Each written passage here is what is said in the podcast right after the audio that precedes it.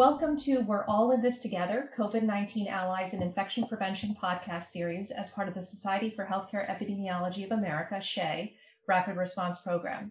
My name is Erica Shenoy. I'm an infectious diseases physician at Massachusetts General Hospital, where I'm Associate Chief of the Infection Control Unit, and I will serve as your S H E A moderator.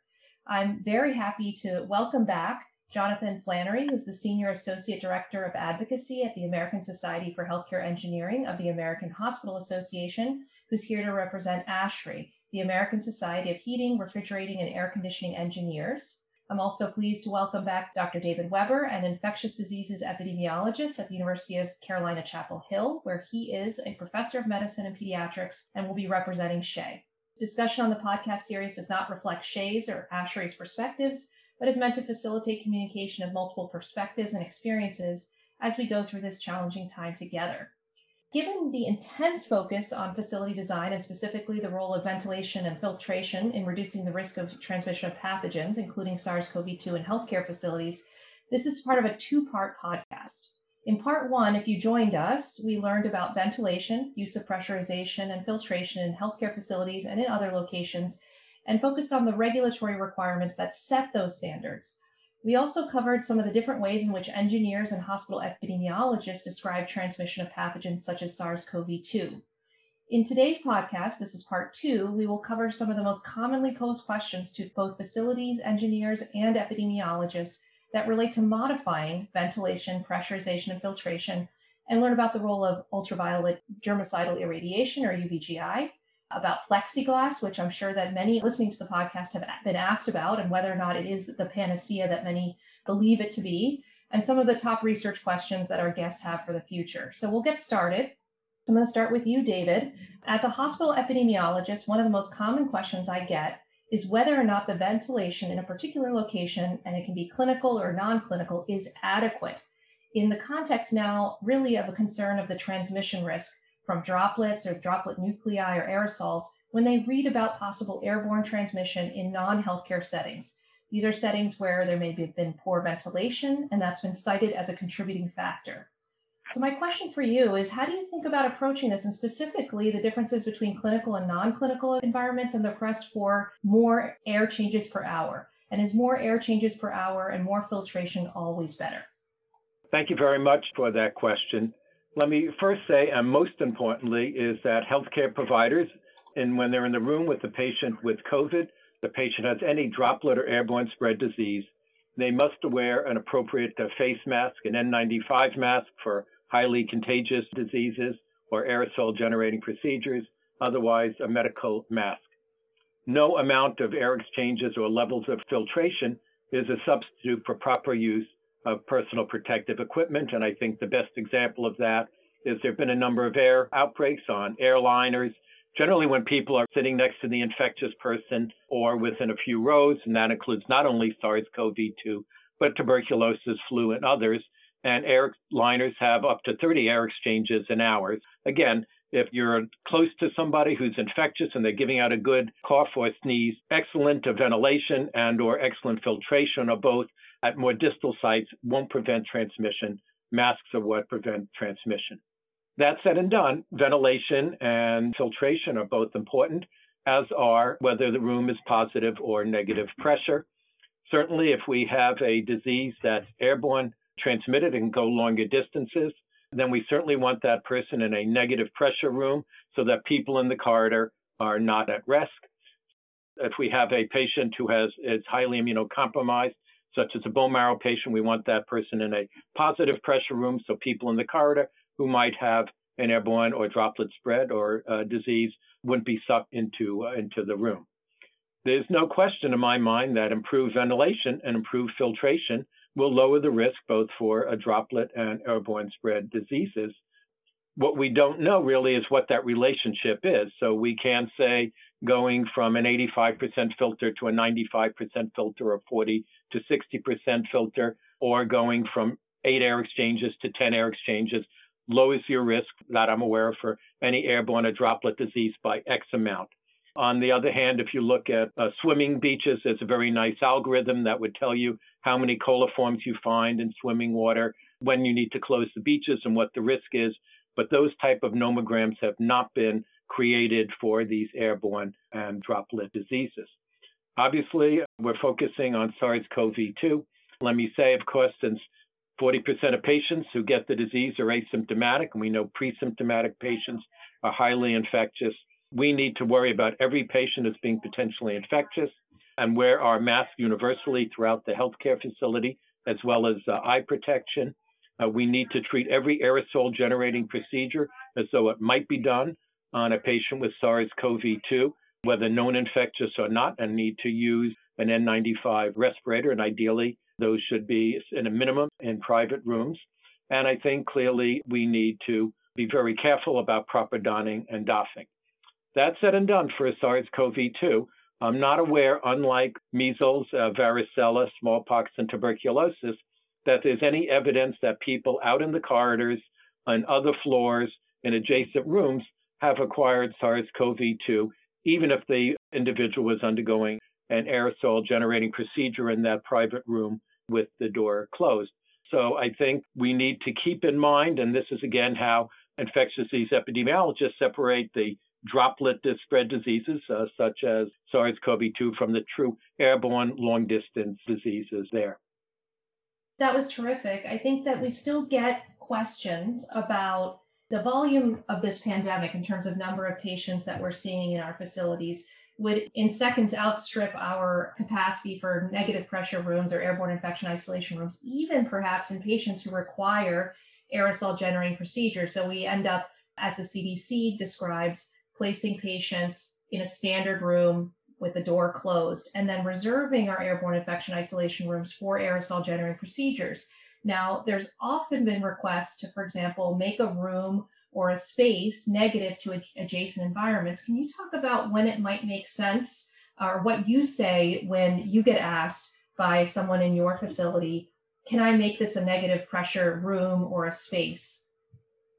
So first of all, yes, I think minimally such patients should be in a private room with the door closed, obviously, ideally with the patient masked, obviously, if they're undergoing an aerosol-generating procedure, that may be impossible. And all the healthcare providers in that room need to have on minimally a medical mask and uh, eye protection. And if their a patient is undergoing an aerosol-generating procedure, an N ninety-five respirator. With regard to making rooms negative pressure, that is really a complex question. If you change the pressure relationships in any one room, you can make a room negative pressure by closing off the intake air and just letting the exhaust air, and that'll create negative pressure. But you're going to change the pressure relationships in all the rooms, corridors that are connected to that particular air distribution system. And if you're going to do that, you really need to get your aerosol and air engineers involved, and your building people at your facility, because it is not a simple process, and it changes all the relationships up and down that corridor. Now, you could, of course, use a HEPA filter, and there may be some advantage there.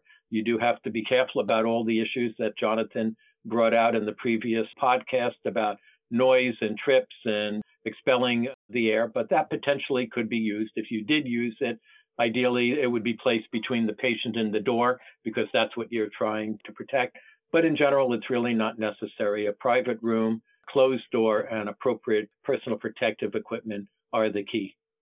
So on that point where you said involve the engineers, maybe, Jonathan, you could take us through what would go through your mind if someone came and said, I'd like to change this standard patient room into a negative pressure room.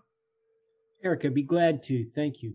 I'd like to kind of use an example on this. So basically what we're asking to do is to take the air conditioner at home and make it blow more air. And of course, about the only way to do that is to replace that air conditioner, because the one that you've got isn't designed to blow more air. Well, it's very similar. Air handlers that are the units, the, the machines that provide all the air flow and the volume of air to the various rooms, are designed with a very specific amount of air that it's going to move involved. To increase the airflow within that machine is really pretty difficult, because it is a static machine that has a very set amount of airflow going through it. The only way to do that really is to increase the amount of air that the fans can move that are involved in that machine. We have some technical ways of doing that. but it's never easy, and it does require shutting them down, which is one of the things as a healthcare facility manager or a healthcare engineer, the last thing we ever want to do is shut down an air handler because it impacts dozens and dozens of rooms and everybody in them.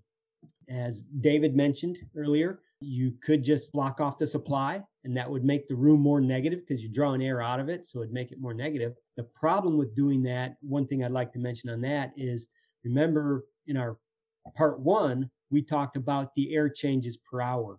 In a typical room, you're supplying air into the room, and that's how you're getting the outside air changes, is through the supply of the air. So if you just block that off, you're really, I mean, you're eliminating the amount of outside air, which we know is our dilution process for that. Well, that's so, a good point, because A C H is not just about changes. It's what you're changing in. You need a portion of that. That's your outside air. It's the dilution is the solution to pollution framework that I've learned. So if you were to stop the supply, you don't have any outside air exactly. as part of your A C H. Exactly. And as David mentioned, what that's going to do is the room's going to be starved for air now because you're pulling air out of it. So it's going to seek for air somewhere else. If it's a patient room, through the bathroom, that's never a good not thing. Good. The corridor, which that's not a good thing because you don't know what's running up and down the corridor either. So we really want to be careful with that. And again, as we mentioned in part one, the only way to do this is to get a multidisciplinary team together of clinicians, epidemiologists, infection prevention folks, your facility engineers, and sit down and discuss how we want to go about doing this. And one other thing I'd like to mention there, Erica, is the fact that different types of air handling units lend themselves to easier adjustments. So there might be an area of the hospital that could be easily adjusted to increase the amount of air coming in, whereas another floor may not be, depending on what type of unit you have there.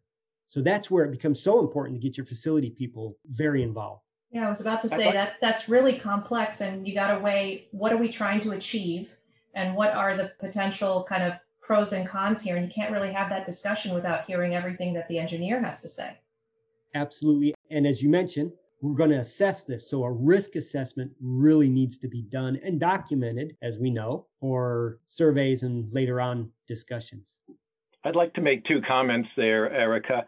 First, let me just mention our engineers have very sophisticated ways of measuring air exchanges, but a simple way that uh, people, all our colleagues can use is the so-called tissue test, first described by my colleague Bill Rutella many years ago, which is you just close the door of the room, you take a tissue, if it's a two-ply, you rip it so it's only one-ply, hang the tissue, hold the tissue so with the door closed, it's just below the door where there's a little gap between the door and the floor, and if you're standing outside the room, if it's positive pressure, the bottom edge of the tissue will bend towards you.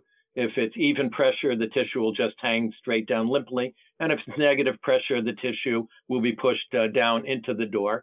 It's not super accurate, but in general, it's not a bad way of getting a quick gestalt of whether the room is negative, even, or positive pressure. Not near as exact as the more sophisticated measurements that can be done, but can be useful if you're in a clinic room or in a hospital room and you're wondering. The other thing I'd like to ask Jonathan, we've carefully talked about the issues of how you changing air intake or output and effect on air exchanges. Can you comment, Jonathan, on uh, the fact that simply the other part of it is filtering capacity. It's not straightforward just to go from a forty percent to an eighty percent filter because that's going to cut down your air exchanges by giving you more resistance, I believe. So maybe you can comment also about the similar impact of just trying to upgrade and putting in much more strict filters. Thanks, David. Appreciate that. Yeah, that's probably one of the biggest questions we get on our side of the fence is, you know, why can't you just put HEPA filters in there? Or Or better yet, clean room filters is what they really wanted, which are even higher efficiency than a HEPA filter. In technical terms, what we call that is the static pressure drop caused by the filter, just like your coffee filter. The tighter that filter is, the more pressure it takes to get the liquid through that filter. Well, an, a filter within the air handler, the air handler is designed, when originally designed, for a certain type of filter. And if you take out the current MERV fourteen filter, as we talked about on our part one, and you put in a HEPA filter, high efficiency particulate filter, you're going to create more drag with that HEPA filter. Therefore, you're going to get less air downstream. And that's going to impact every single room that air handler serves. And typically, an air handler will serve an entire wing of a hospital floor, maybe even same wing on multiple floors. So you can see how just by replacing the filter, you could significantly impact the pressure relationships throughout several floors of a hospital. So you definitely need to consult with your facility staff before doing that. And understand the fact that even though it sounds like it'd be the best thing to do, it may not be possible, just literally may not be possible to do. I feel like I need to put the facilities engineer on speed dial, and hopefully they'll put the hospital epi people on speed dial so that when we get these requests, we can all meet and sort out the best way forward. Very complicated. I'm going to switch gears a little bit and talk about adjunctive technologies that are out there and we're hearing a lot about to mitigate the risk of transmission. There's obviously a huge focus on anything that can possibly be done. So ultraviolet light is an effective method to inactivate microorganisms. We know that that has been shown. And I guess, Jonathan, I'll start with you. What is your assessment of the evidence to date to support upper room U V G I and then the fixed mounted U V G I and air handling equipment? Because I get that last question quite a bit.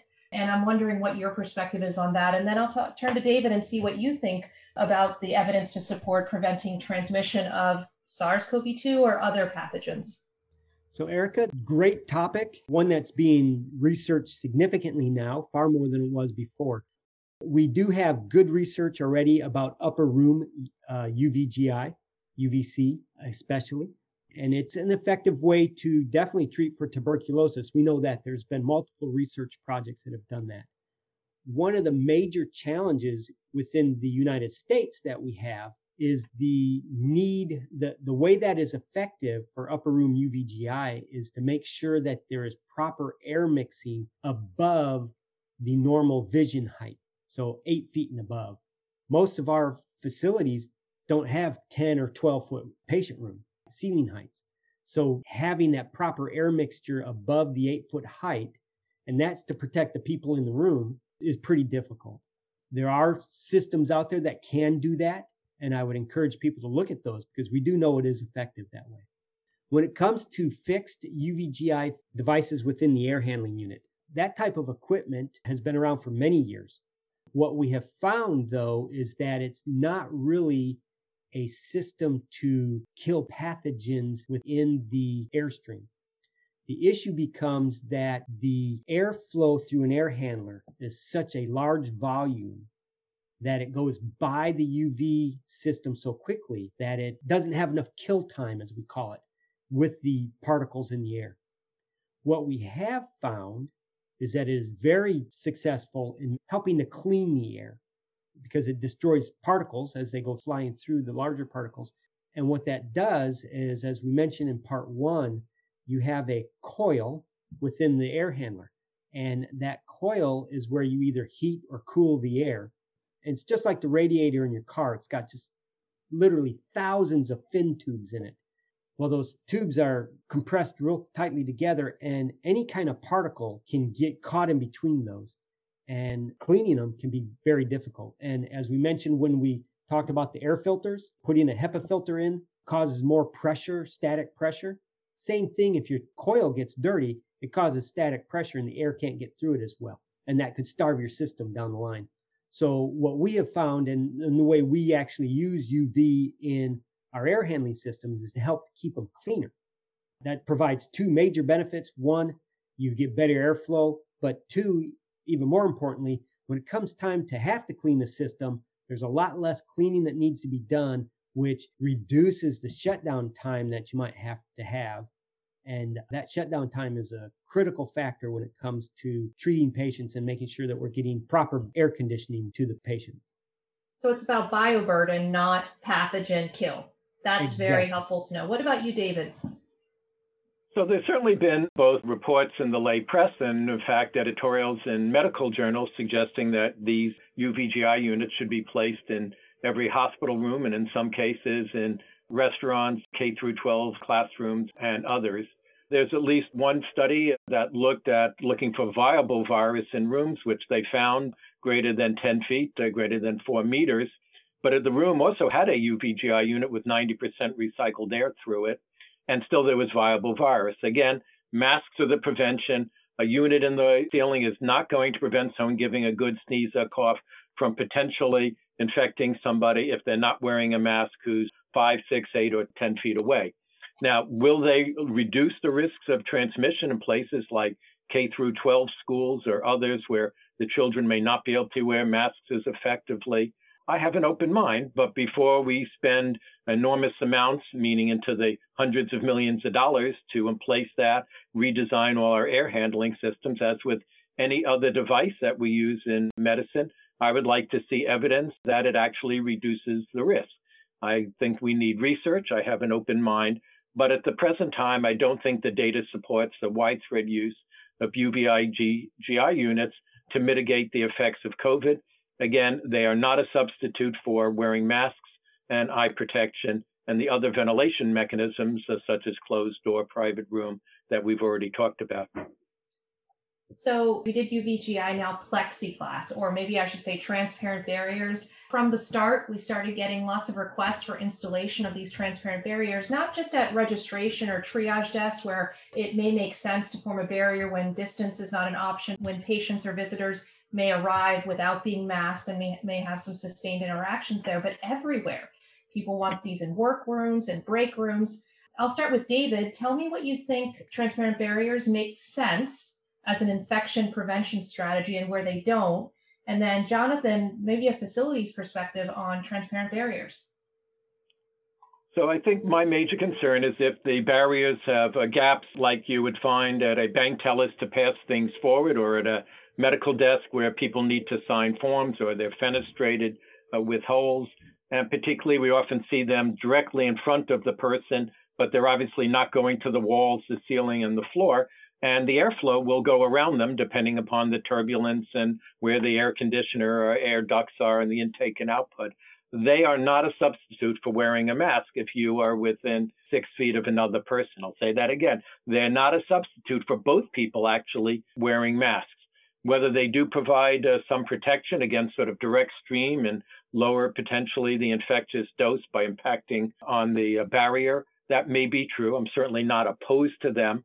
But I think at times they give people a false sense that this glass or plexiglass, whatever the barrier is, that goes up a little over your head and a couple of inches wider than your body is providing you mysterious protection from somebody who's six or eight inches away on the other side. And therefore, you can sit on the other side and eat and drink safely. And that really is a mistake. So I'm not opposed to doing it, but people have to understand the message that it is not protecting them adequately and they need to wear their mask. So they still need the distance of six feet or the masking less than six feet. You can't really get around that if you put a transparent barrier that's getting you less than six feet apart from individuals. That's not a license to not wear a mask is what you're saying. That's what I'm saying. Now, there are some true uh, totally sealed booths that we've seen on television and people have designed so that uh, you could go see somebody in a nursing home and it's literally completely one hundred percent sealed with a HEPA filtered air duct. In that case, the barrier may be effective that you could see that person who doesn't have a mask. But the ninety-nine point nine percent of barriers we see now at uh, restaurants and banks and supermarkets and at registration desks and hospital and other places is not that type of a barrier. And people need to understand they still need to wear their mask. That's true. You always need to wear the mask. We keep coming back to some of the basics here. What about, Jonathan, your thoughts on these transparent barriers that are everywhere now? Eric, I really appreciate you bringing this topic up because this is one that we are coming up against more and more. We have some real concerns and real issues with these.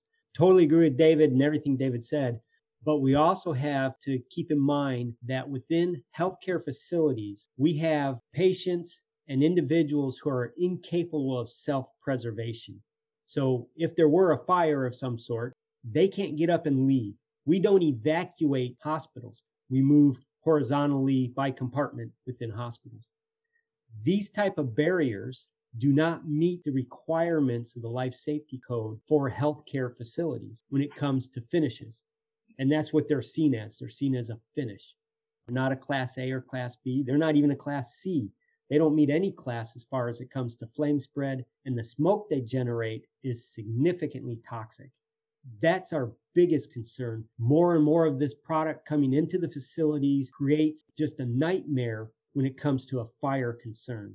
The other issue we worry about is their placement. When we design healthcare facilities, we place sprinklers in these facilities based on where cubicle curtains are going to be hung, because we want to make sure there's a sprinkler on each side of a cubicle curtain. So we look at that much of a detail when it comes to design. When you start throwing up these plastic barriers, you interrupt the spread of the sprinkler spray. So again, if there were an emergency of a fire, you've interrupted that and could cause some significant concerns and damage. And it could cost people their lives. That's a very sobering thought there, and something that when I initially had gotten the request for these sort of transparent barriers, I, it hadn't actually occurred to me. So I appreciate you bringing that point up.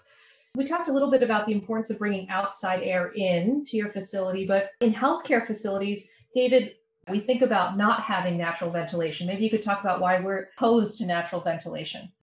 Absolutely. So our hospital, like most hospitals in the United States, is essentially airtight. And thanks to our excellent filtration and air change systems, we've measured our air. And in general, it's about has a hundredfold less fungi than you would see outside the hospital. There are many outbreaks, well over fifty, related to construction and renovation inside hospitals, but also outside hospitals where the windows were open or intake vents were near heliports, refuse dumps, or near construction, bringing in outside spores, particularly aspergillus, but uh, also mucor, rhizopus, and leading to infections among immunocompromised patients, most commonly cancer patients, but as well other people, high-dose steroids, other immune suppressives with severe fungal lung disease and a high fatality rate because of the difficulty treating those people and their underlying comorbidities. So open windows really are a large risk in healthcare facilities. And as I've already discussed in part one, with an outbreak of smallpox, when you have a really highly infectious agent that can be truly long distance airborne spread, natural ventilation by itself will not be protective. So in hospital facilities, all healthcare facilities, really open windows are generally not a good idea. So previously we talked about O Rs and being positive pressure environments. So in part one, we talked all about that. Jonathan, they're built to reduce the risk of surgical site infections. That's why the, the way they're constructed the way they are. But one question that comes up frequently, I think less so for now, these many months into the pandemic, but still periodically, is what to do about pressurization when you have a patient with confirmed COVID, active infection, who needs to go to the O R. At our facility, we use the C D C guidance, the analogy to tuberculosis, and I'm interested in what your perspective is on a case such as this. Erica, you're, you're right on point with that. We recommend follow the tuberculosis guidance that C D C produces. We have an entire document on this, and basically it's to keep that case to the last part of the day so that there's no one else in the O R suite when you're doing that case. Leave the room in a positive pressure status to help protect the patient. All of the staff have to be properly masked, as David has mentioned multiple times, have to have proper P P E and protection, face shields, N ninety-fives. You do the procedure, and then you allow the proper settling of the room. This is one of the things that people have the, the biggest question on. Within the C D C document, they have a table. It's called the Airborne Contaminant Removal Table. It's table B one. Within that table, it tells you if you have twenty air changes per hour, you need to wait fifteen minutes to be able to have air to exchange itself enough times to be able to clean the contaminants out of the air as, as much as needed. Then you should go in and start your cleaning process. And they have that table set up for all different types of rooms. Patient rooms are typically four air changes per hour, so that's sixty-nine minutes you got to wait. Within your E R, you have rooms that are ten and six. ten air changes per hour, you can wait twenty-eight minutes. six air changes per hour, forty-six minutes. So this table is available through the C D C, and we actually have it within the ASHRAE recommended guidance documentation because it's a very important one to follow. Once the room is clear and you no longer have a source that's generating the contaminant in the room, that's when the clock starts and you can start counting the time to be able to get into that room without being concerned about the contaminant. One other thing I'd like to mention on that, if you do the waiting process, that does allow you to go into the room, for example, in the O Rs, because we're talking about O Rs, you know, with twenty air changes per hour, if you wait fifteen minutes, the staff can now go in there and not be concerned about having to wear an N ninety-five respirator. And having done terminal cleaning in an O R, it's a lot of work. You don't want to be wearing an N ninety-five when you're doing that. So letting the room sit will actually get the room turned over quicker than trying to do it in full P P E. I think that's a great point. And I have printed out that table from the C D C and just pasted it up, up near my desk so that I can look up to it and reference it. So it's a useful table. What about an anteroom? So an anteroom for an O R, and then thinking about if facilities are planning a new building, is that the kind of thing you might advise? Is it somehow superior than following the guidance that you've just led us through from the C D C, which has been out there for quite a while, which a lot of facilities adhere to? Yes, an anteroom is a great addition. And if you're building a new O R suite, we highly recommend that you have at least one, depending on how many rooms you're going to have, but have at least one that has an anteroom built into the O R. What that does is it allows you to have a buffer zone between the rest of the surgical suite and the O R. And that anteroom can be made negative so that none of the air coming from the O R is getting out into the surgical suite. And that allows you to do surgeries for tuberculosis, for a positive COVID nineteen patient in the room, and not worry about that air getting into any other part of your O R, because the anteroom will be that buffer zone. The cleaning of the O R, you still need to follow that airborne contaminant removal table on that, because again, that anteroom is not going to make any difference for the patient being in there and cleaning that room through the dilution and movement of the air. Terrific. Well, let me start with the same question for both of you to kind of end today, which is if you could provide our listeners with maybe the most precious pearl of advice with respect to the topics that we covered today, namely the role of the built environment in infection prevention, what would that be? What would be the most important thing that people could take away from part one and part two? And I'll start with Jonathan, and then I'll, I'll head over to David. From my perspective, the most important thing that can be done is to make sure when you're looking at anything that you're doing it as a team and that you're getting together as a team and working together as a team to determine the best processes you can do, whether it's grading negative pressure, whether it's increasing your air changes per hour, whether it's moving patient equipment out of the room and into the corridor, whatever you're doing. Clinical staff need to be involved. Your epidemiologists must be involved. Your facility folks need to be involved. Your environmental services folks need to be involved because it impacts all the members of the team, and making sure everybody has input into that is really important. David? I want to just second that from the perspective as a hospital epidemiologist. Yes, we need to have our engineers on rapid dial. There are so many things that impact the hospital, uh, losing electrical power, losing ventilation at times, indoor floods, outdoor floods. All of these things have major impacts, and we need to be working with the engineers on all of these very closely. In terms of uh, SARS and COVID, again, we know what works, wearing appropriate masks, physical distancing, hand hygiene and disinfection. I think improved ventilation and filtering is important. We don't know yet the relationship. I'm highly in favor of more research, developing uh, those algorithms and risk stratification so we actually know the relationship between improved ventilation and filtering and decreased risk. We also need to use universal pandemic precautions, wearing a mask and eye protection anywhere by healthcare providers in the facility, daily symptom screening for patients, visitors, and staff. And of course, I should say the time to get involved, because retrofitting is really difficult and expensive. Uh, infection preventionists need to be involved at the blueprint stage early when you're just conceiving new buildings. They need to be involved at all renovation steps, and they need to be involved whenever uh, panels are removed or ventilation is changed early on as part of that planning process, just not being called when there's a problem. And the same is true for the engineers. We can't call them when there's an initial problem. They need to be involved at the earliest steps of renovation and construction. Well, I think that's terrific. We have that process, the I C R A, the Infection Control Risk Assessment, and that's where we, hospital epidemiologists, infection preventionists, and engineers all meet together to kind of go through some of these plans. This was terrific. I really want to thank both of you for joining us today, sharing your perspectives and going through some of these thorny issues. And, and hopefully the audience has had those questions and will be better prepared to answer them, having uh, learned from the both of you. As a reminder, for those of you who missed part one of the podcast, you can check out that session. Again, that covered a lot of the basics and the vocabulary and the way that engineers and epidemiologists think about some of these issues and the regulatory requirements. And I would like a sincere thank you to all of you listeners from SHAE, all healthcare personnel, for everything that you're doing to respond to COVID nineteen.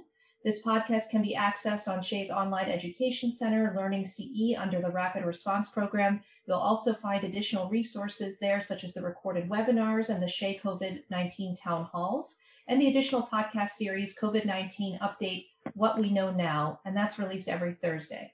This concludes the episode of Allies in Infection Prevention podcast series, and thank you for tuning in today.